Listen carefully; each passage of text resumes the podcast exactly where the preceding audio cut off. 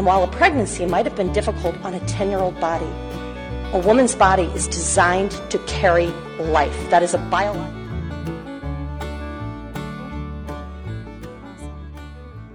Well, um, big week coming up. I'm fucking exhausted from get out the vote. Yeah, I mean, we're we're really hitting hitting the ground hard.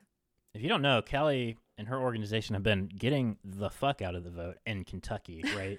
Just We- Kentucky, right? We yes, just Kentucky. We have actually hit almost forty thousand voters in all forty counties uh, in Appalachia. So we're we're running one of the biggest direct uh, voter contact campaigns in the state of Kentucky. That's incredible and extremely important because, as we talked about last week, Andy Beshear, who I really like, is on the ballot. Callie cannot take an official position on this because she works for a nonprofit, so just keep that in mind. but uh, getting out the vote is important, and you've made how many contacts was it? Almost forty thousand. That is a shit ton. Yeah. Yeah. And it's not that many 18 to 40. vote. Yeah. And it's 18 to 40 year old voters, too. and in rural counties, right, or rural areas. Yeah. In rural, all designated rural in all 40 Appalachian counties in Kentucky. So listen up, folks. She's not just hitting up people in Louisville and Lexington. I don't know if Yeah. that's really considered. No, no people were contacted from Louisville and Lexington in our campaign. Right. I mean, they still need to be contacted to be clear, but I'm sure one of our partner organizations did. they did. I'm sh- I'm positive. I ask Robert Connie. I'm sure he's got the data on it, 100. percent I'm sure. and he will tell you all of it because he he knows literally everything there is to know about the Commonwealth of Kentucky politics. yes, but there's also and it's it's a, a huge election happening in Ohio. Yes. And as excited as I am about Kentucky, I really feel like Ohio, woo, you guys need to put your thinking caps on when you go to the polls this year. You shouldn't have to, but you will a little bit. We'll get into why. First of all, I want to just kind of lay the context for this.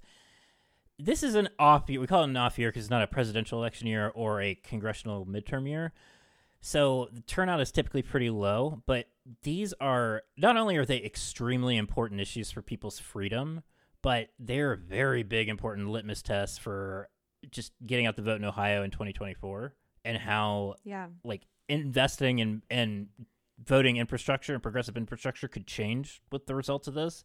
So, Callie, we there are two ballot issues that we're focusing on in Ohio, and if you don't live in Ohio, still listen because this could be coming down the pike in your state, and these are just really important issues, and they will impact you even if you don't live in Ohio.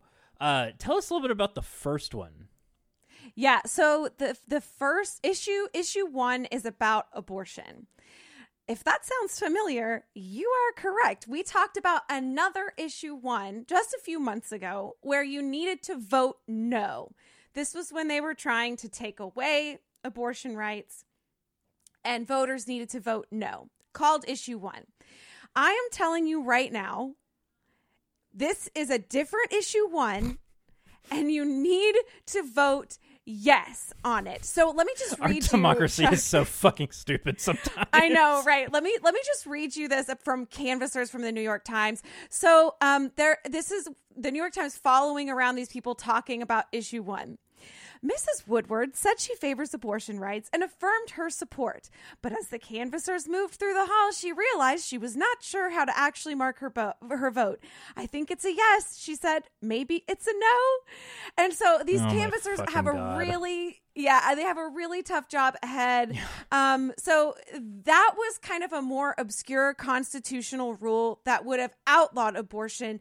This initiative would enshrine access to abortion, contraception, and other reproductive choices in the state's constitution. Yes. So vote yes. and just to be clear, this is this this all is no accident. All right, it's not. They, these are this is an intentional thing.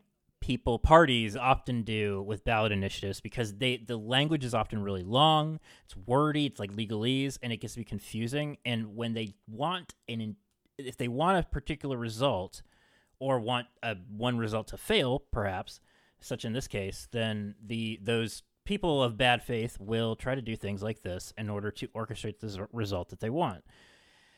And it's awful. And so in Yeah. this case though, th- this the language is honestly probably about as clear as it can get. This is issue 1 on Ohio's ballot this this November. Two day, honestly, when this comes out, it'll only be a couple days away. So I'm not going to read the whole thing, but the the article would be an article to amend Ohio's constitution called "The Right to Reproductive Freedom with Protections for Health and Safety," and it would state that every individual has a right to make and carry out one's own reproductive decisions, including but not limited to decisions on contraception, fertility treatment, continuing one's own pregnancy, miscarriage care, and abortion. I'm not going to go into the rest of it because there's more like nuance to it, but that is the important part because this is not only abortion. We should actually say that it's not. It, it guarantees your your your ability to have miscarriage care, which yeah you should not need an amendment to a fucking constitution Right. for that. Uh, fertility treatment, contraception, none of those should. You should just be able to go fucking get them. But uh, Yeah. uh, this is the world that we live in now. yeah I, it's infuriating that it has come to this point. I I yeah hopeful though because this issue uh Yeah. it, it i had all these notes down here i just didn't realize it um this is like th- this is so important for a number of reasons but it like ohio can ensure their right to an abortion yeah next Yeah. tuesday that's that's what you take away from this vote yes if you want a right to abortion in ohio and contraception Yeah. One of the one of the things that I think this also illustrates, um, and that we harp on every episode, is the complexity of voters.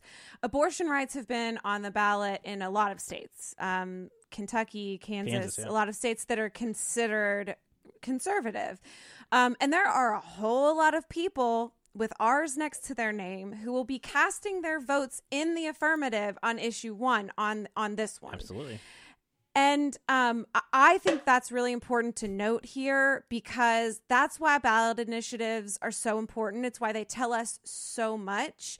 Um, they it, they really can tell you the exact temperature of the water of the voting the voting pool that you have in front of you. This is going to be extremely important in determining what priorities are next year. Um, Ohio is you know getting redder and redder, but it, it is a really important state. Uh, it's a battleground state, so this to me is the most interesting piece of this is I want to see the breakdown of who is who who's voting R in other areas but voting yes on this. Yeah, and to your point, the last time I looked at a couple of polls, there hasn't been very many that come out, but I think there was like a 64% in favor of issue 1 and a 64% in favor of issue 2, which we're going to get to in a minute. That's a lot of people in a state like Ohio, and it's very abundantly clear that that is not aligned with party because you do not have a 65% Democratic majority in Ohio.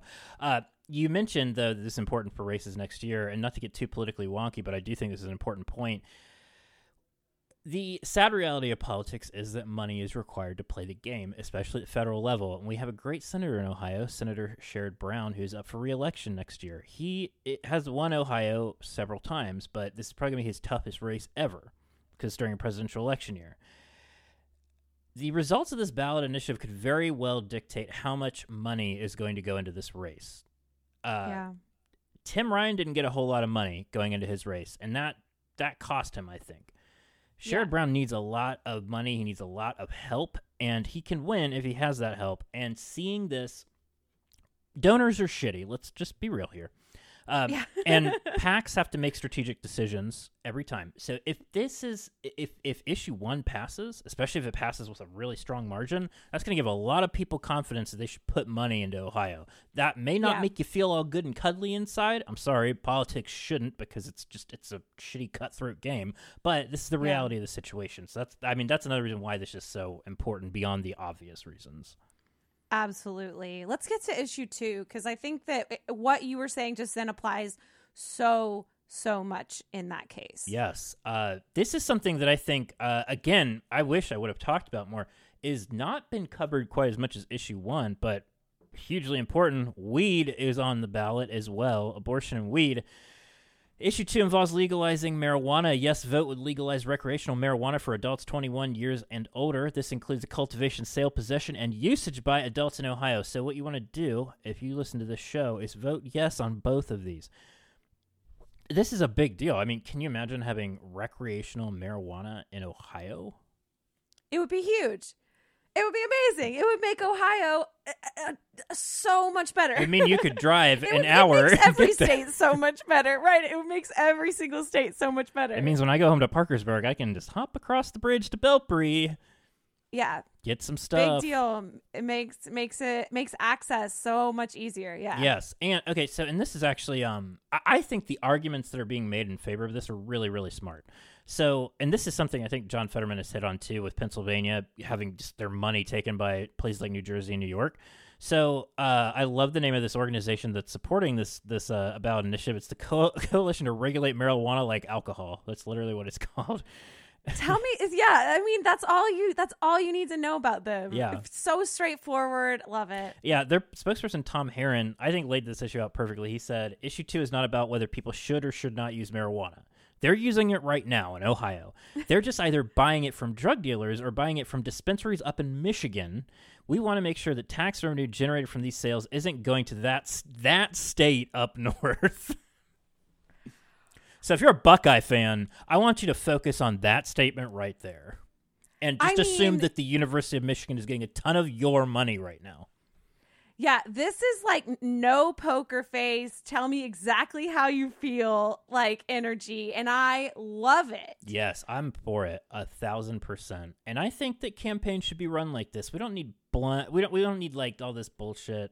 You know, bloody, bloody, blah. We need blunt statements like this. Regulate it like alcohol. Bring in the tax dollars we here. need blunts.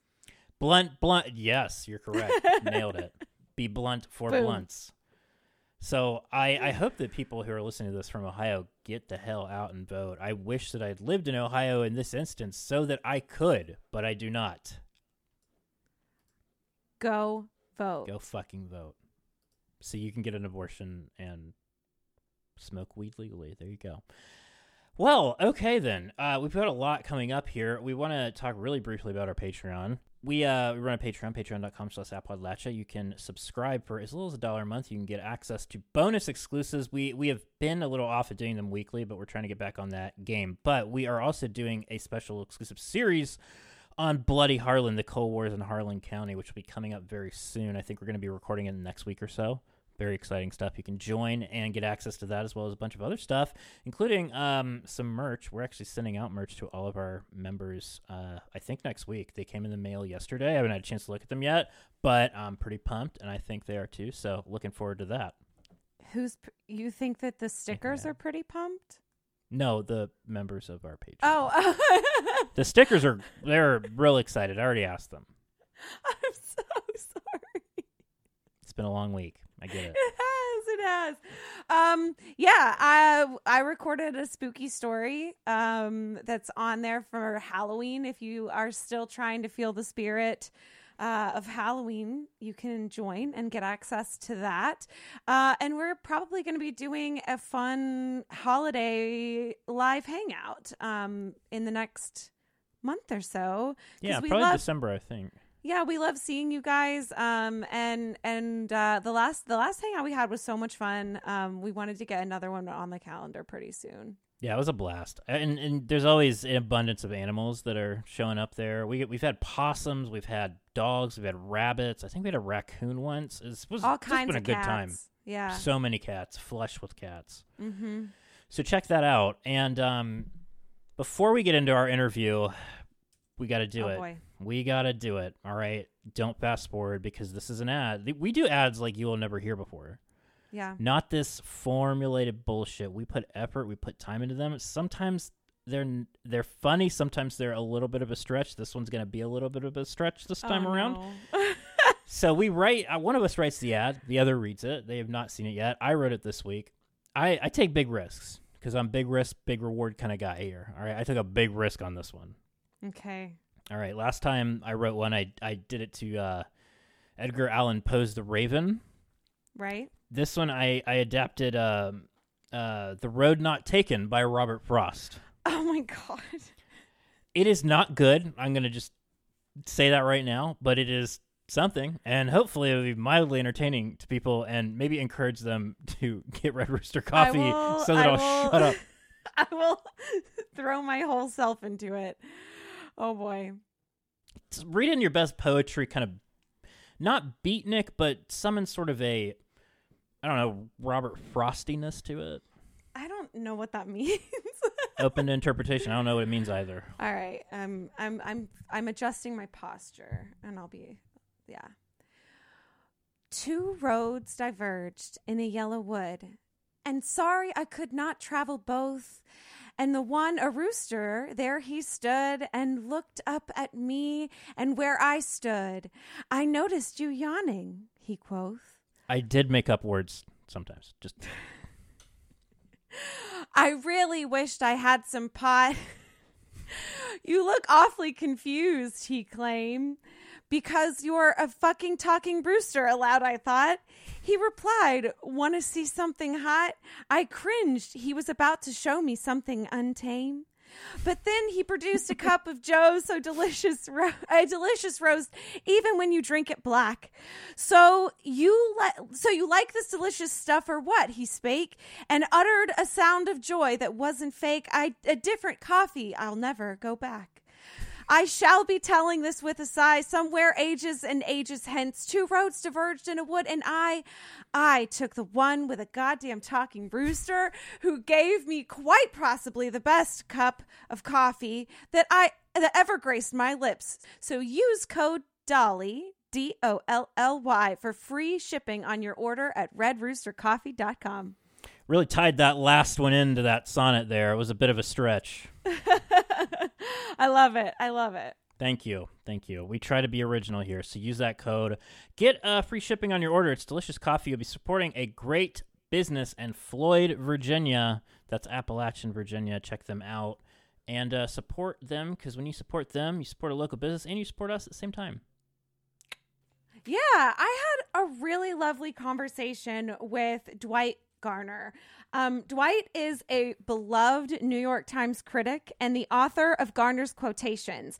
Um, and he has just served up um, a new book called The Upstairs Delicatessen on eating, reading, reading about eating, and eating while reading.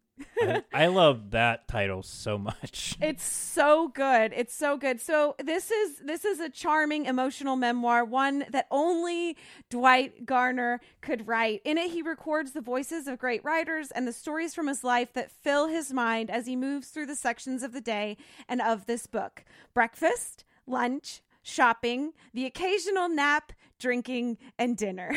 and I loved this book. It's it's honestly like such a it's a joyful experience to read. He talks about just kind of I mean food and books and it's it's warm and I loved it and I loved my conversation with him um and I hope you enjoy it.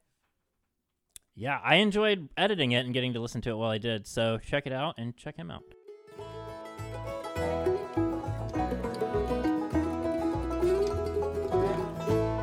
Twenty years for His claim in a little mountain town. Folks, I am here with someone who has been described to me as a world class conversationalist. And let me tell you, I believe it because the upstairs delicatessen, which I am very lucky to have an advanced copy of, is fabulous. And I am so excited for you to meet Dwight Garner. So, Dwight, we usually like to have our guests at the very beginning kind of introduce themselves and their connection to the region. And I would like you to do that. But I'm wondering if you could do that using food and experiences with food. okay, let me try. Um, um, you know, I was born in uh, Fairmont, West Virginia. My my uh, grandfather was a coal miner, Archie, who lived in Mannington and Farmington around there. My mother's family was from Fairmont. Um, and I grew up largely in Charleston, but I moved away. You know, I lived in Charleston only till I was eight. Then we moved to Florida, which happens to people in West Virginia sometimes. They, my parents were just tired of the cold weather, I think, and and um, but you know, one of the things that uh, I'm getting off topic already, but one of the things that um, I think a lot about is even though I left when I was eight, my, I feel like my whole personality, my whole intellectual self is formed by being from West Virginia. You know, I think about the state all the time. I read its writers. It's, it's just a part of me that's never left, and I, I feel like um, it's just a really important important part of who I am. And talk about food. I mean, God, you know, my my family was full of hunters, so we just had venison all the time, you know, and it was pretty funky when you were a kid. Sometimes, you know, I, I didn't always get it until I was a little older. You know, um, they would pull this stuff out of the freezer and fry it up, and and um, it looked weird. Um, but, but I, I, I, know, I know that exact image that you, you're talking about. Right, and you know, of course, I grew to love it. Um, you know, and it was the '70s. You know, I, we we ate. You know, I, my book is about you know, sort of moving to New York, becoming more sophisticated as an eater over time, as we all do. You know, and the world now is much more sophisticated about food in general than it was then but it's about growing up on my mother my mother's sort of you know butter noodle dishes and beef beef stroganoff and i don't know you know um, meatloaf and and all that stuff. And so it's just uh, my book's about that long trip we all take in our lives from just learning a bit more about the world and searching out different things. Yeah absolutely. I so one of my favorite things about the book uh so I mean we we have an introduction for you, so folks know that you're you're a New York Times uh, food critic, and one of the things that I found funny in this book is your discussion on mayonnaise. um and i i relate to that the the kind of like use of mayonnaise in everything. And i feel like people you know that is that's also an image that just brings back this nostalgia Oh, exactly. I mean, those mayonnaise and everything. Yeah, I mean, dessert, um, Waldorf salad. Um, you know, I don't know where West Virginia stand. People ask me sometimes, you know, because they ask me if West Virginia is the South. You know, of course it isn't, but you know, Southern West Virginia gets pretty close. And I wonder where the Duke's mayonnaise line is drawn. You know, I, I wonder if you know down South West Virginia they they they sneak in some Dukes down there. But um, yeah, but mayo's the best. You know, and um, you know, I think we all eat more of it, more kids probably than when we're adults. Um, but um, you know, part of it is um I write about shopping for various kinds of mayonnaise. I write about the kind of things that mayonnaise goes into, and it's just a great comfort food, you know. Yeah, absolutely. So, like you said, this is a this book is a journey through your life, really. I mean, it, it is about it's you you kind of take it in sections, um, breakfast, lunch, um, naps, drinks, dinner, you know, all of these like wonderful, very tangible things that we we have every day happen to us, but we all have those ones that really stand out. There's a dinner that stands out, there's a drink that stands out. And I I know that you've had the opportunity to taste some of the most amazing dishes in the world. And I'm wondering if you have any favorite places in Appalachia. Oh my God. Uh, well, first of all, can we can we pause for one second and say that I it's, it's so weird because I know I know that it's a mark of sophistication about West Virginia to call it Appalachia, but I grew up. All my family says Appalachian. I've said it my entire life, and for me, it's still hard to get my mouth around Appalachia. And I, I always say it that way in public now because I want to seem cool. But you know, but to me, it's still. You're welcome to say it any way that you would like on this show. you, you be you. Um, but you know, I mean, I know there's there's some good play. I mean, you know, there's I mean, I, you know, the the the hot dog situation in Fairmont. Um, it's been famous there for a long time. Um, when I knew it, the place was called Lupo's, and I'm forgetting the name now. It's it's it's quite famous. And um, Country Club Bakery has some of the original sort of pepperoni rolls in Fairmont, where where I was born. Um, uh, Morgantown has some good restaurants, and I'm blanking on the name now, but one of them really does sort of farm to table in a good way. And those people who live in Lost Creek, I forget, Mike Costello, I believe, has this sort of farm to table restaurant pop up thing he does there, and, and, there's good stuff happening. I won't lie to listeners; West Virginia is not the best food state in the world, you know. But but there are people there who really care and are really putting yeah. into it and reviving it, and um, you know um, um, there's some good stuff to be found. Yeah some of my favorite places right now that i'm that i'm really excited about are in asheville. Um, i went to a spanish place like a, a traditional spanish uh, place there that was just fabulous and they've got some really cool fusion restaurants happening there. I'm i really do think that there's a revival of foodways happening in uh, kind of rural spaces and especially tied to our own our own heritage. You know salt rising bread is one that really comes to mind that was almost lost. It was almost a lost art and we're kind of reclaiming these foods that our ancestors had made and and had been able to uh, you know I, bring to our generations and give them as a gift to us and so i've been really heartened by the excitement around rural foodways recently No, I agree. You know, Sean Brock, who's in who's in Tennessee, has done a lot of great stuff. He's in Nashville and elsewhere. And yeah, they're, they're, I'm forgetting there's a good, there's a good couple of books come out of Appalachia in recent years. Um, really good ones, and and and it's it's fun to see. Yeah, absolutely. So getting kind of into into your life i you know it's it is a story that so many of us have experienced um le- being from the region leaving the region and having it define who we are like you were talking about. It's it's it's a thread that stayed with you in your life. How do you feel your relationship to appalachia is now? And and how does it how does it impact you still well, you know, I grew up there. I left when I was eight. I went back all the time. Um, Mary Lou Retton is from my hometown, and her either her father or her uncle, Marv Retton, Merv Retton, ran a basketball camp. So I went back, you know, every summer throughout my childhood. But um, I will say that I have a real. Well, first of all, I just, you know, I'm talking about West Virginia mostly here, so forgive me if we're not talking about Appalachia writ large. But you know, I just. I, you know the the vibe of that state is just with me all the time. And intellectually i mean i i really care about its writers. Um jayne anne phillips is a favorite and Breece d'j pancake and this is writer tom kromer and and so many of them you know. And if you go back and you, re- you really give a shit you know i mean absalom absalom the faulkner novel is about a west virginian you know and it's maybe the best book i think ever written. And um you know the artists blanche lazzell eh, blanche lazzell and hazel dickens and you know um all these people and i love them all. And i I listen to them. Um, I'm actually working on a book for down the line, sort of about the inner life, the intellectual history of West Virginia, because there's a lot more than people usually talk about, you know. And um, so I, I I think about all these things. I'm not sure I have a thesis yet. I'm not sure, excuse me, exactly what I want to say, but I but I'm I'm a, I'm deep into the interior world of West Virginia, intellectually and emotionally and musically and all of that.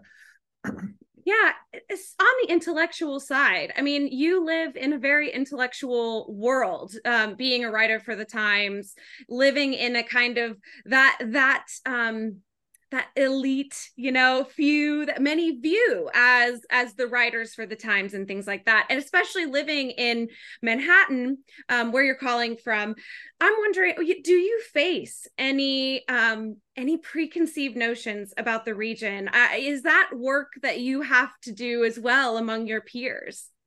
You know, I wouldn't say any more, but for sure in the past, sometimes. I mean, um, the writers, um, it's either two Australians, Robert Hughes, the art critic, and Clive James, the cultural critic. Um, we're both from Australia. And they describe the quote unquote cultural cringe they were made to feel in London because they were from Australia, you know, which was from this sort of place where they sent, as we all know, this sort of convicts. And and um, yes, West Virginians are, are you know, um, West, there are, you don't meet many West Virginians in New York City. Uh, I will say that um, there's a little group of us, maybe eight to 10 in the media. We meet for drinks. Like, I don't know, we haven't done it recently, but we've done it five or six times and we'll probably do it again soon. Um, I love that. Yeah. Just, so, you know, we'll, we'll send out invitations if anybody wants to come to the next one. But, um, but you know, not really. I mean, I, you know, you don't meet a lot of people in the New York Times, West Virginia, but you know, a lot of people there. I mean, you know, you walk you walk into the New York Times and you meet a lot of people from Harvard and Yale and Brown and and and and and Princeton for sure.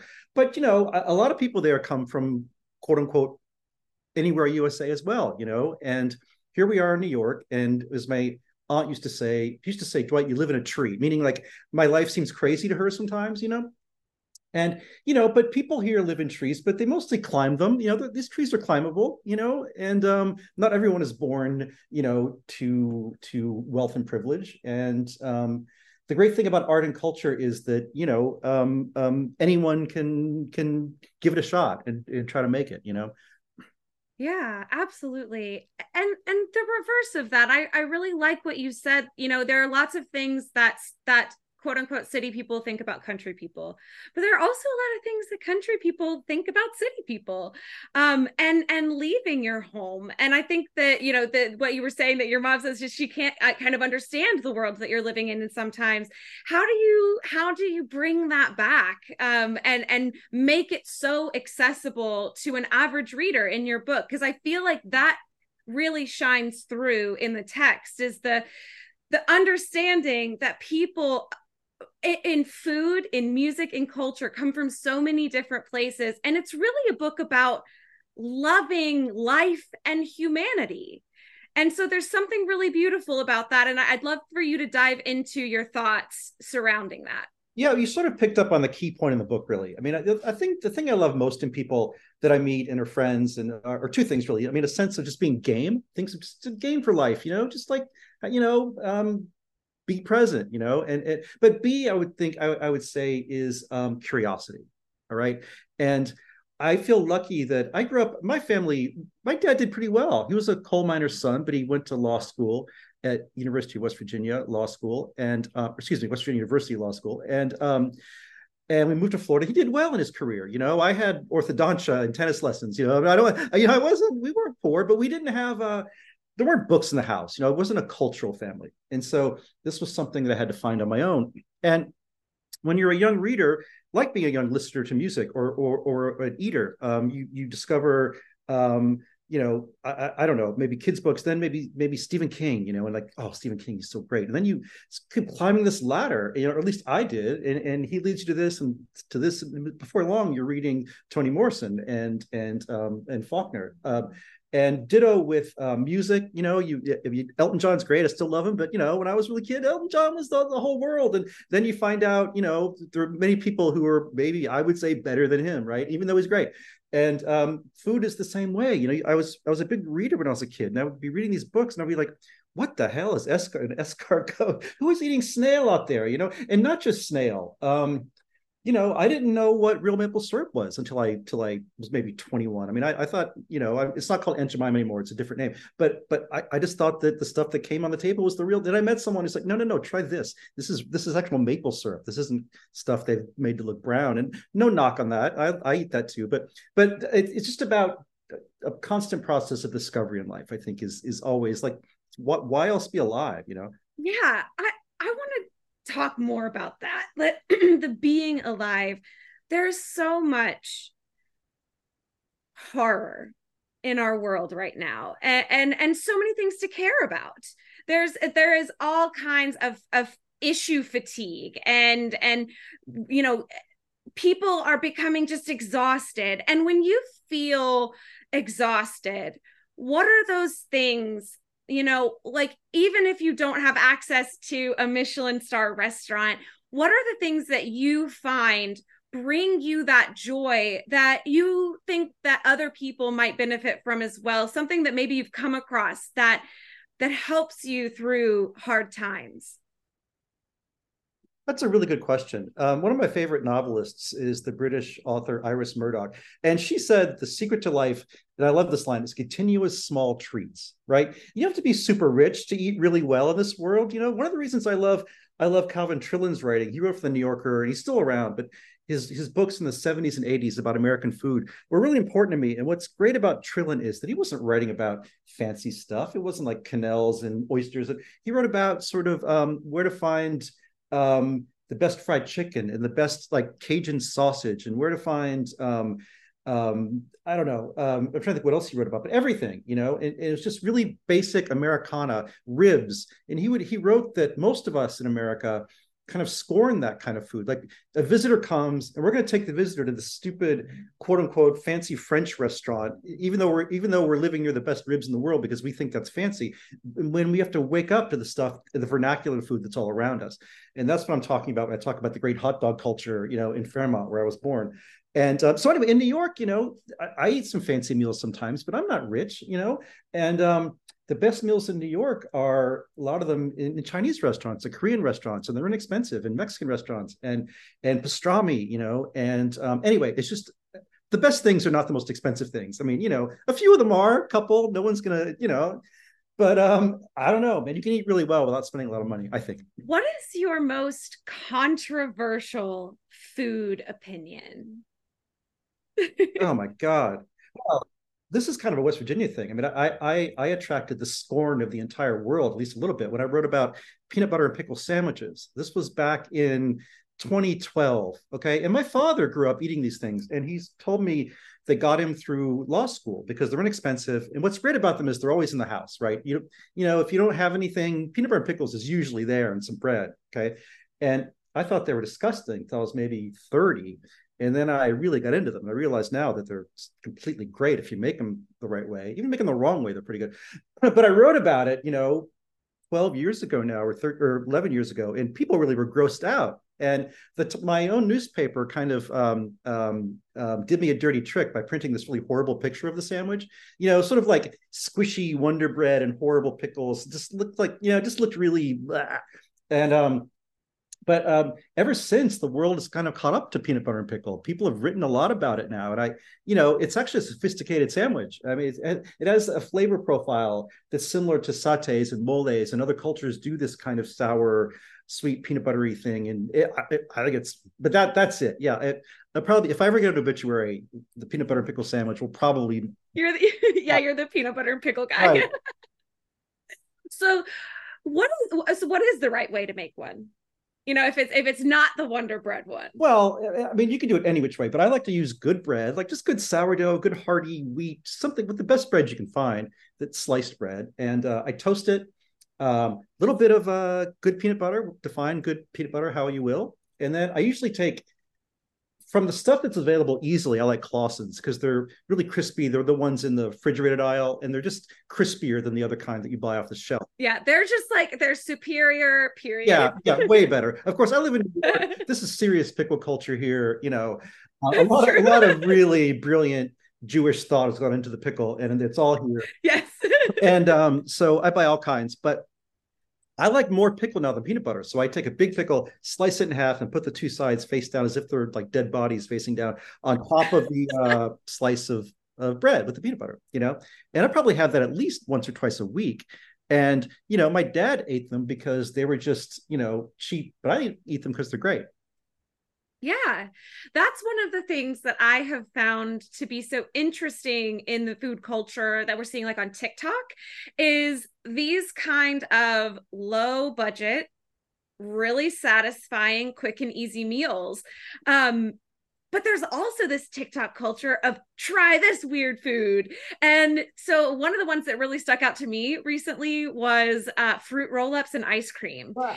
And it's yeah it's, it's it seems like kind of a wild and crazy thing but are are you on tiktok are you seeing this kind of like revolution in in how we're looking at food Yes, I love TikTok. Um, you know, and and the reason I love it is that if you're curious, I mean, this is sort of where the conversation of the culture is happening now. This is where young people are defining who we are as a people is on TikTok. You know, and I don't really care about the dance move. I'm I'm an old I'm an old I'm an old dude. I'm 58, but you know, I, it's not my culture. The you know, um, the K-pop and all, but I, I care, but it's not my world. But um, but just the, all the, the conversation about food and about music and um, everything is great. And um, and I have a few favorites that I like.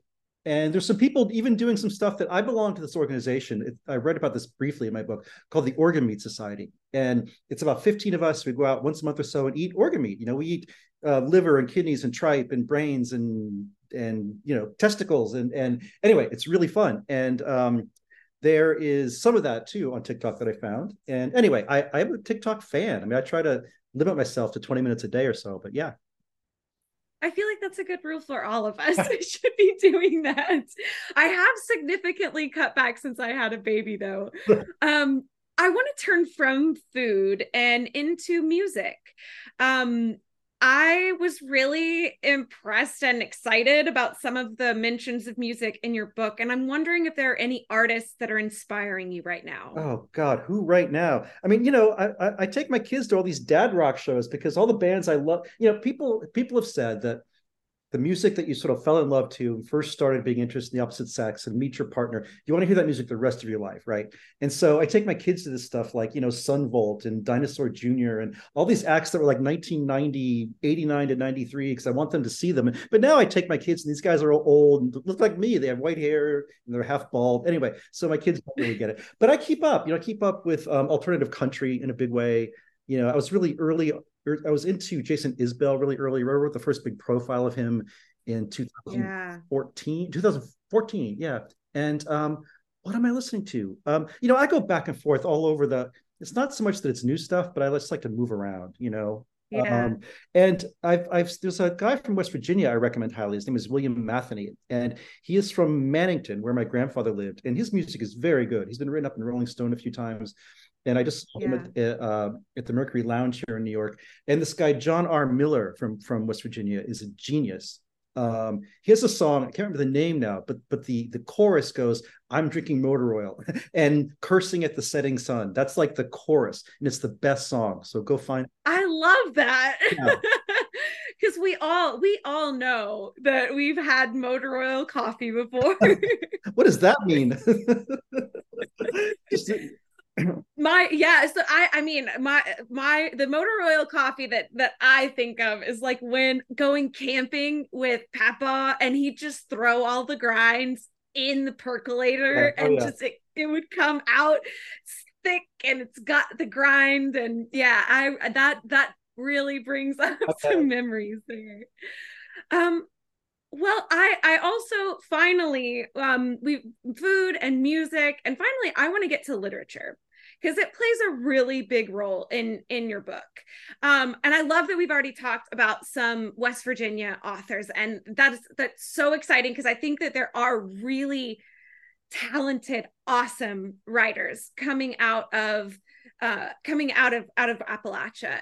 And i'm i'm curious about your experience you know with other writers trying to make it because i think that that is one of the biggest hurdles is access. And so you know what are some of the the authors that have stood out to you or that you've maybe even maybe you've even pulled them out of out of the ground and, and helped them take off? You mean just writers in general? yeah. Oh, God, you know, I've reviewed so many people, it's hard to say, but there's a new generation of female writers who are very smart and very weird and very funny, and very intellectual, like Sheila Heti and Ottessa Moshfegh, and um, a few uh, Nell Zink in that sort of range. This is sort of the generation that I grew up writing about. Um, but having said that, I review all kinds of things. So I love reviewing biography um, and memoir and um, books of letters, and I often feel like my favorite books aren't necessarily in the standard format, so not just a novel or a or work of history. I love I love diary I love books of diaries. You know, matter of fact, I'm trying to find a really good diary from anyone in West Virginia. I mean, like a, a coal miner, or, and I can't find any. So if any listener has an idea, um, but I love reading that kind of thing.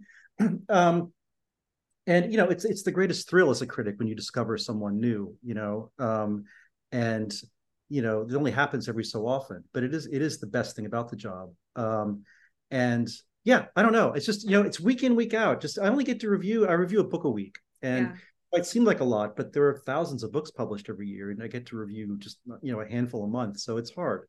Yeah. Well, um, is there anything else that you'd like to hit on? I, I, this has been such a fascinating conversation for me. I, I'm thrilled to have you on the show. Is there anything else that that we we could help out with? I mean, we're going to definitely go out and get this book. Um, it's worth it. It's a lot of fun. It's just a, it, the book itself is just a joy. Um, but is there anything else that you'd like to talk about? Boy, I don't know. I feel like this has been so much fun. I feel like we we sort of did it. Um, you know, I mean, I, I I'm the kind of person who I can talk about food all day and all night. You know, and and you know, um, um, let, let's let's talk about dinner. What are you having for dinner? What am I having for dinner? Yeah. Oh, okay. So we're talking on a Friday. Uh, we're a Jewish family, so we're having Shabbat dinner. I'm I'm actually making challah in my kitchen right now. It's rising.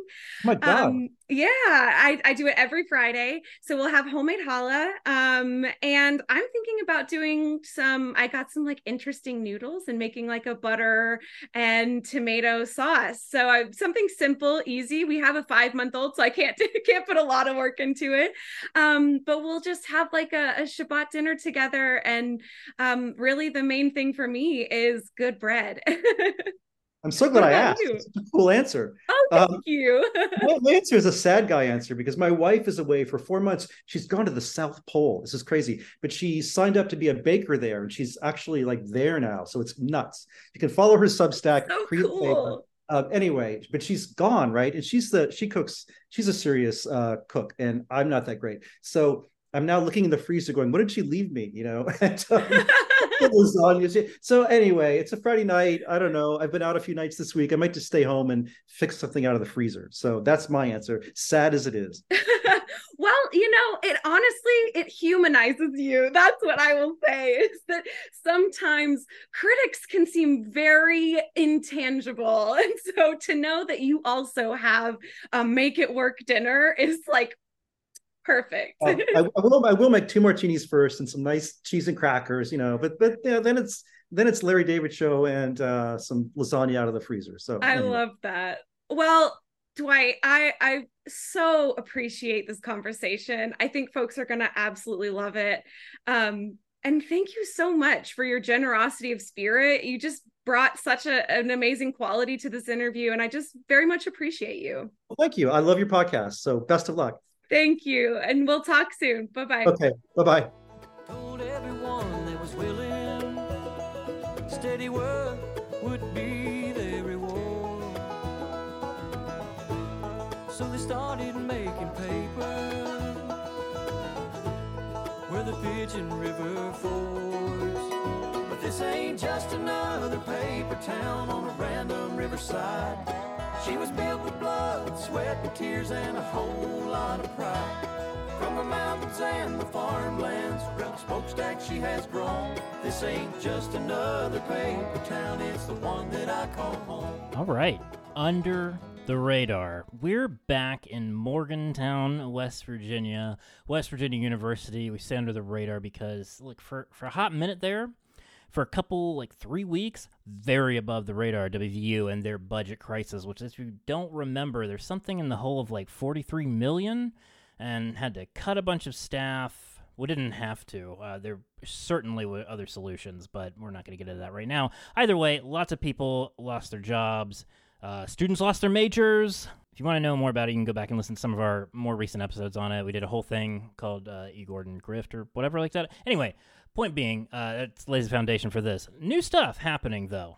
In fact, uh, a listener brought this up to us in an Instagram DM. I don't want to read their name because I'm not sure if they want that shared just for privacy purposes. Not that they've shared anything, you know, like crazy. It's just they shared an article and told us about it. Yeah. Uh, but anyway, trying to be respectful.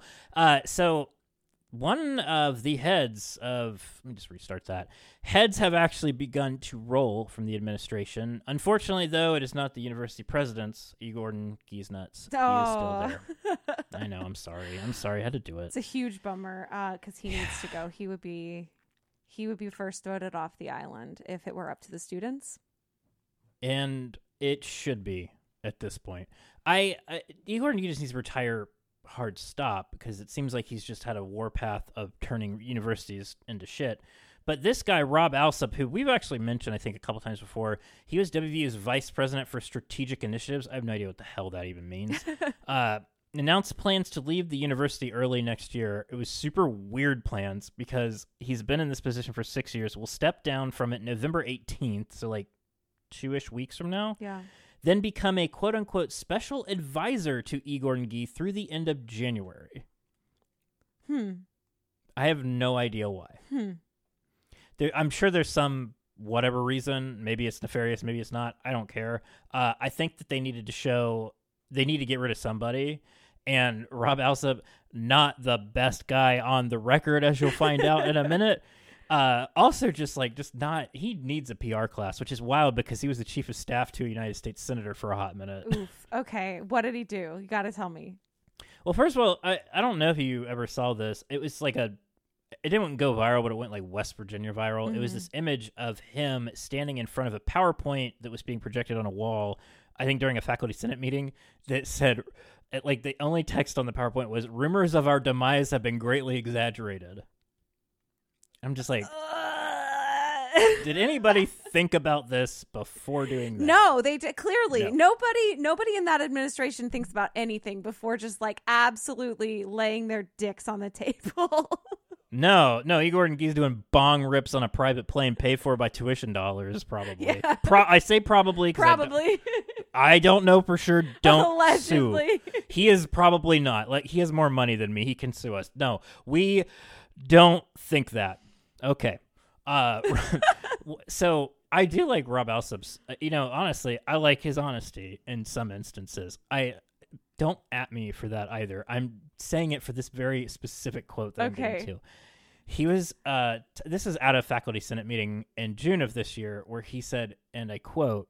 And actually, let me back up. This is in response to the budget crisis. Right. For those of you who don't remember, like there's a whole thing. It's like forty-five million dollars in debt. He said, "quote I wish I had seen around corners better or seen things differently two years ago. Uh, and I've done a lot of soul searching over the past several months as it relates to how I can do a better job. Alsop also shared that someone recently told him that if he were in the private sector, he might be out of a job because he let the budget problem snowball before taking action. Yikes, buddy! So he admitted to fucking yeah, up, which like totally. No, I mean, in, ownership is important. right. I mean, that's that's like good behavior, but at the same time, like, yeah, and and uh, those quotes are pretty brutal to just give to the media about yourself. Yeah, I mean, look, I applaud him for the self awareness. Uh, am I saying he did great? No, not at all. But he's definitely doing better in that department than Igor and Gee, who's like, "Er, I don't know, guys. yeah, he's still walking around campus in his stupid fucking bow tie. Yeah, taking pictures with the mascot. Yeah, he's uh nothing. Nothing appears to have have chafed him at all. No, nothing. No, he's. I mean, he's like old. He's probably just collecting his checks and just kicking it to retirement. Teflon Gee. What's a we could? What's a non? What's something that rhymes with Gee that's non-stick? E. Elastic. Perfect. I don't know. Elastic-ghee. I'm out of. I'm out of creativity. We're at Yeah, the end of our the day. our brains are our brains are done for this week. Sadly, but but we're done actually with this episode. It was a good one. Mhm. I I enjoyed it very much. If you're in Ohio, get out and vote. And if you've already voted, get somebody else to go vote. Because look, I mean, abortion's important, weed's important. Yeah. Go out and do your goddamn civic duty. And I'm proud of you for doing it because I know if you're listening to this, you're gonna go do it. Yeah. If you haven't already. Uh, Yeah, we believe in you. We know that our listeners are not only the best people in the world, they're also the most civically engaged. So, Absolutely. love you. Love you guys. Do it. Make us proud. Make mom and dad proud. All right. We'll see you later. None of the views expressed on this show are reflective of the views of either Chuck or Callie's employers, and they never, ever will be. They are simply our opinions expressed